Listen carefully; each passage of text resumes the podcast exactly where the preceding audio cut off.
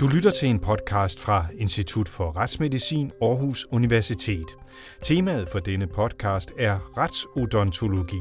Hvordan man gennem undersøgelser af afdøde personers tænder kan fastslå deres identitet. Det er man kalder det her tandlægestuen, Tandlægestuen. fordi det er et mindre lokale, og der er kraftigere udsug på herinde. Nå. Retsodontolog Dorte Arnholdt Bindslev viser frem i tandlægestuen, eller stinkestuen, som lokalet også kaldes. Det ligger i kælderen under Institut for Retsmedicin. I midten af rummet står det karakteristiske bord i rustfrit stål. Overordnet vil jeg næsten sige det på den måde, at øh, når, tandlægen, når retstandlægen er involveret, så er det jo de værste tilfælde. Altså det er der, hvor de andre metoder ligesom ikke er gangbare. Så det er ja, svært tilrede eller nogen, der har ligget, oftest nogen, der har ligget meget længe under forskellige betingelser, ja.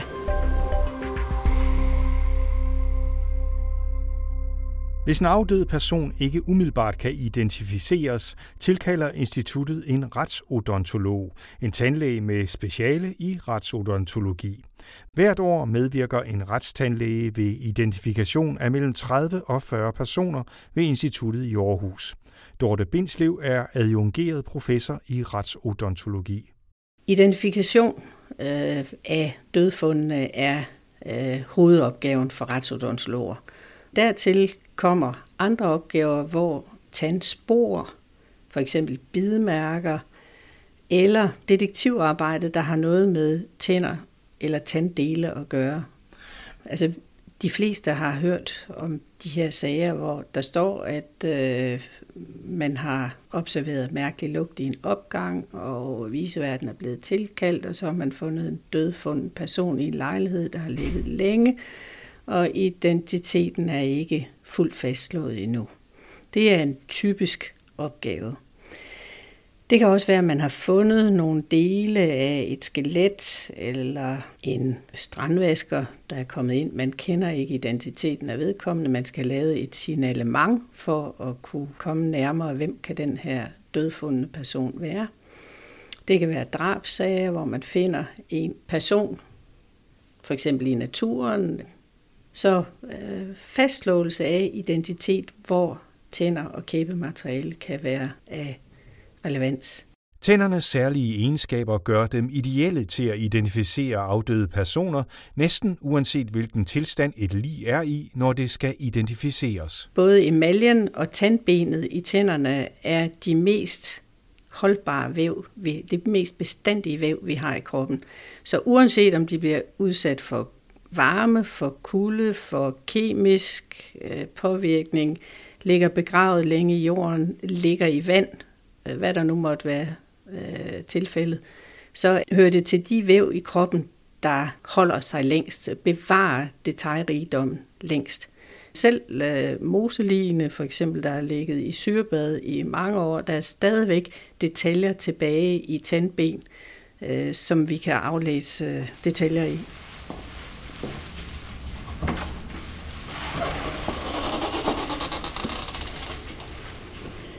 Vi står nu i øh, den store obduktionsstue. Der er fire lejer, og du kan se, det er helt moderne, lyse lokaler.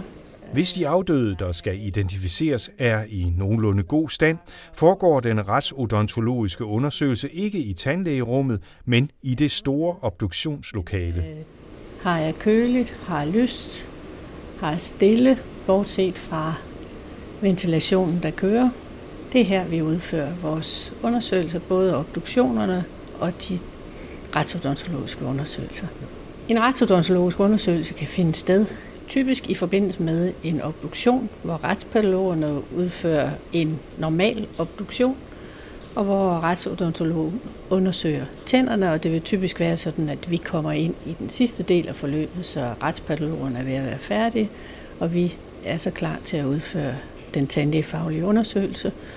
Og øh, den bliver udført sådan set efter de samme principper, som når du går til tandlægen og får undersøgt dine tænder øh, omhyggeligt, tand for tand. Omstændighederne, det foregår under, er bare anderledes, fordi patienten kan ikke selv gabe her. Øh, så vi må selvfølgelig sørge for, at vi kan få adgang til tænderne. Og øh, ellers så bliver der udført en normal undersøgelse. Der bliver taget røntgenbilleder af alle tænderne, og der bliver ofte taget fotos af tænderne også. Langt de fleste danskere går jævnligt til tandlæge. Hver gang tandlægen for eksempel laver en fyldning eller en tandregulering, bliver tandlægearbejdet registreret. Tandlægen tager for det meste også røntgenbilleder af tænderne, og oplysningerne om vores tandsæt er særdeles værdifulde, når en afdød person skal identificeres. Det var lige til din illustration også, ikke? at Dorte Bindslev viser billeder på computeren fra en identifikationssag. Hvis vi nu har to røntgenbilleder her, et på den savnede, et der er taget på den afdøde. Man behøver jo ikke være ekspert for at se her, at der er så mange små detaljer på bare én fyldning her, som er ens. I sjældne tilfælde har retsodontologerne ikke tilstrækkeligt med tandoplysninger. Her kan det særlige mønster i ganen i stedet hjælpe retsodontologen med identifikationen. Dorte Bindslev viser flere billeder på computeren. Det er billeder af fire forskellige ganer, og hvis man følger efter med tungen bag ved fortænderne i overmunden, så har vi alle sammen nogle folder i vores slimhinde. Det er næsten et vaskebræt. Og øh, det er meget forskelligt fra person til person. Vi går alle sammen rundt med et fingeraftryk der, og det helt specifikke mønster, vi har bag ved fortænderne i overmunden, øh, kan bruges til at identificere med os. Det er lige så personligt som et fingeraftryk, og det ændrer sig stort set ikke gennem livet. Hvis du nu forestiller dig unge mennesker, der har fået lavet tandregulering, altså haft bøjler på tænderne, der vil ligge ganske meget materiale. Gipsmodeller eller fotoscanninger, som man laver meget nu stunder af hele tandsættet, inklusive ganen, eller der ligger nogle aftryk, der er blevet lavet i forbindelse med, at man har lavet ganeplader eller noget andet. Og vi har eksempler på, at vi har kunnet identificere nogle tandløse, fordi vi har haft aftryk fra en tandlæge af deres gane, og kunne sammenligne det med det aftryk, vi har kunne lave i forbindelse med øh, undersøgelsen efter døden. Mm-hmm. Nu øh, om stunder, hvor så mange flere har intakte, sunde tænder, hvor der ikke er så meget tandlægearbejde, øh, som bliver udført, og hvor nogen har behov for at gå sjældnere til tandlæge, der kunne man jo umiddelbart tro, at der er mindre materiale at sammenligne med i identifikationssammenhæng, når vi snakker tænder.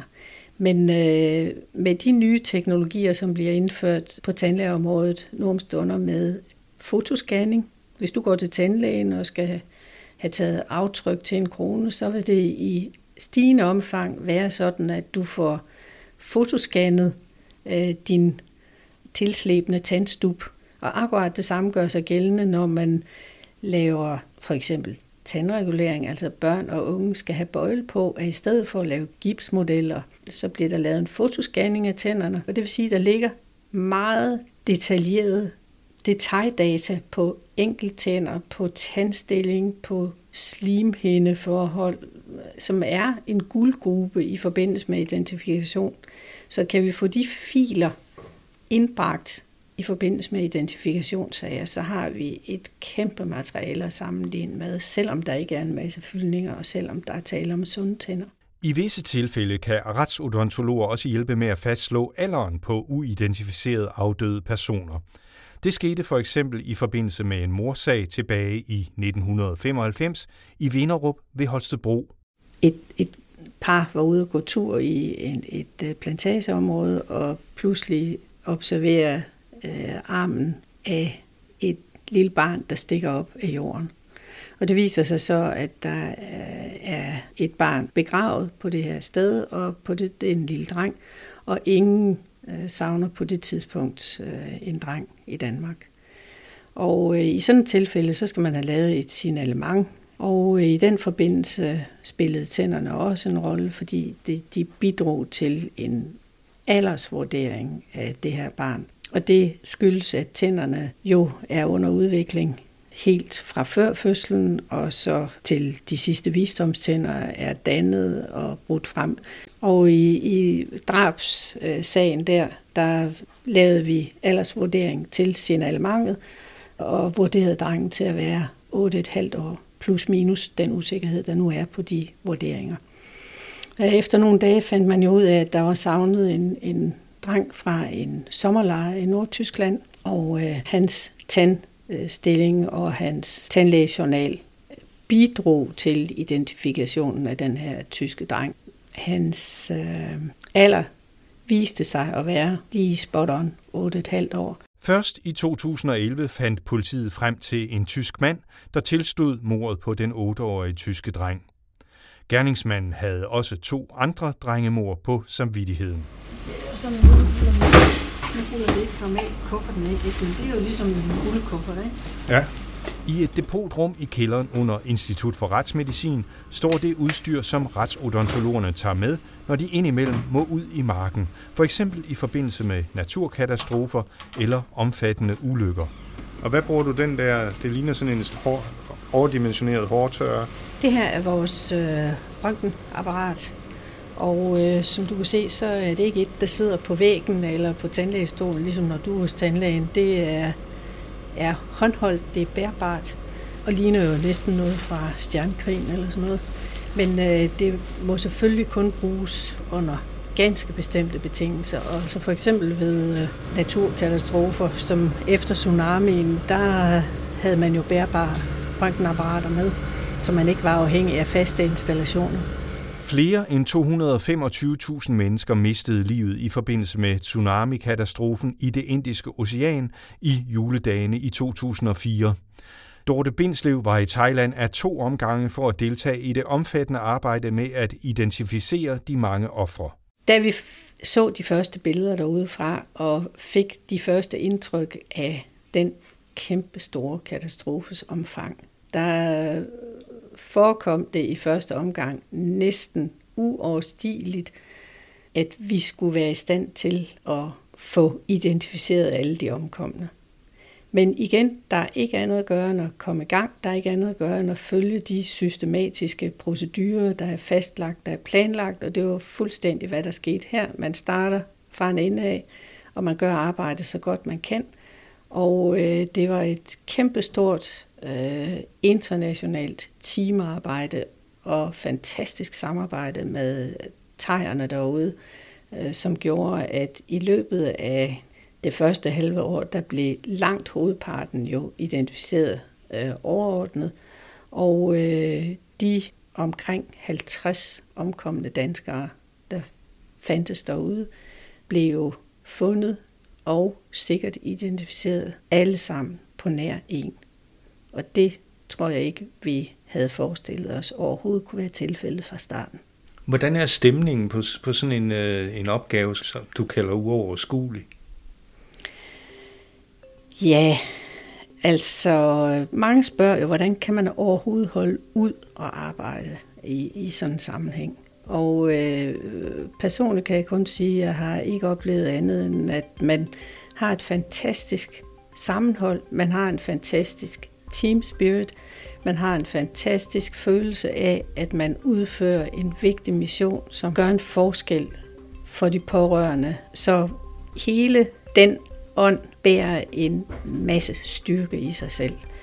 Og i den her sammenhæng, øh, når vi stadigvæk øh, snakker tsunami, var det sådan, at øh, hver eneste gang det lykkedes at få identificeret omkomne danskere, så følte vi jo, at vi havde gjort en forskel, og vores arbejde var lykkedes. Så der var så meget øh, tilfredsstillelse i, at visionen lykkedes.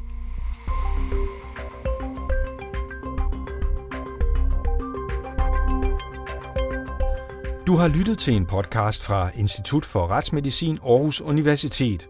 Du kan finde flere podcast om arbejdet på Institut for Retsmedicin i Aarhus i din podcast-app eller på instituttets hjemmeside www.forensic.au.dk.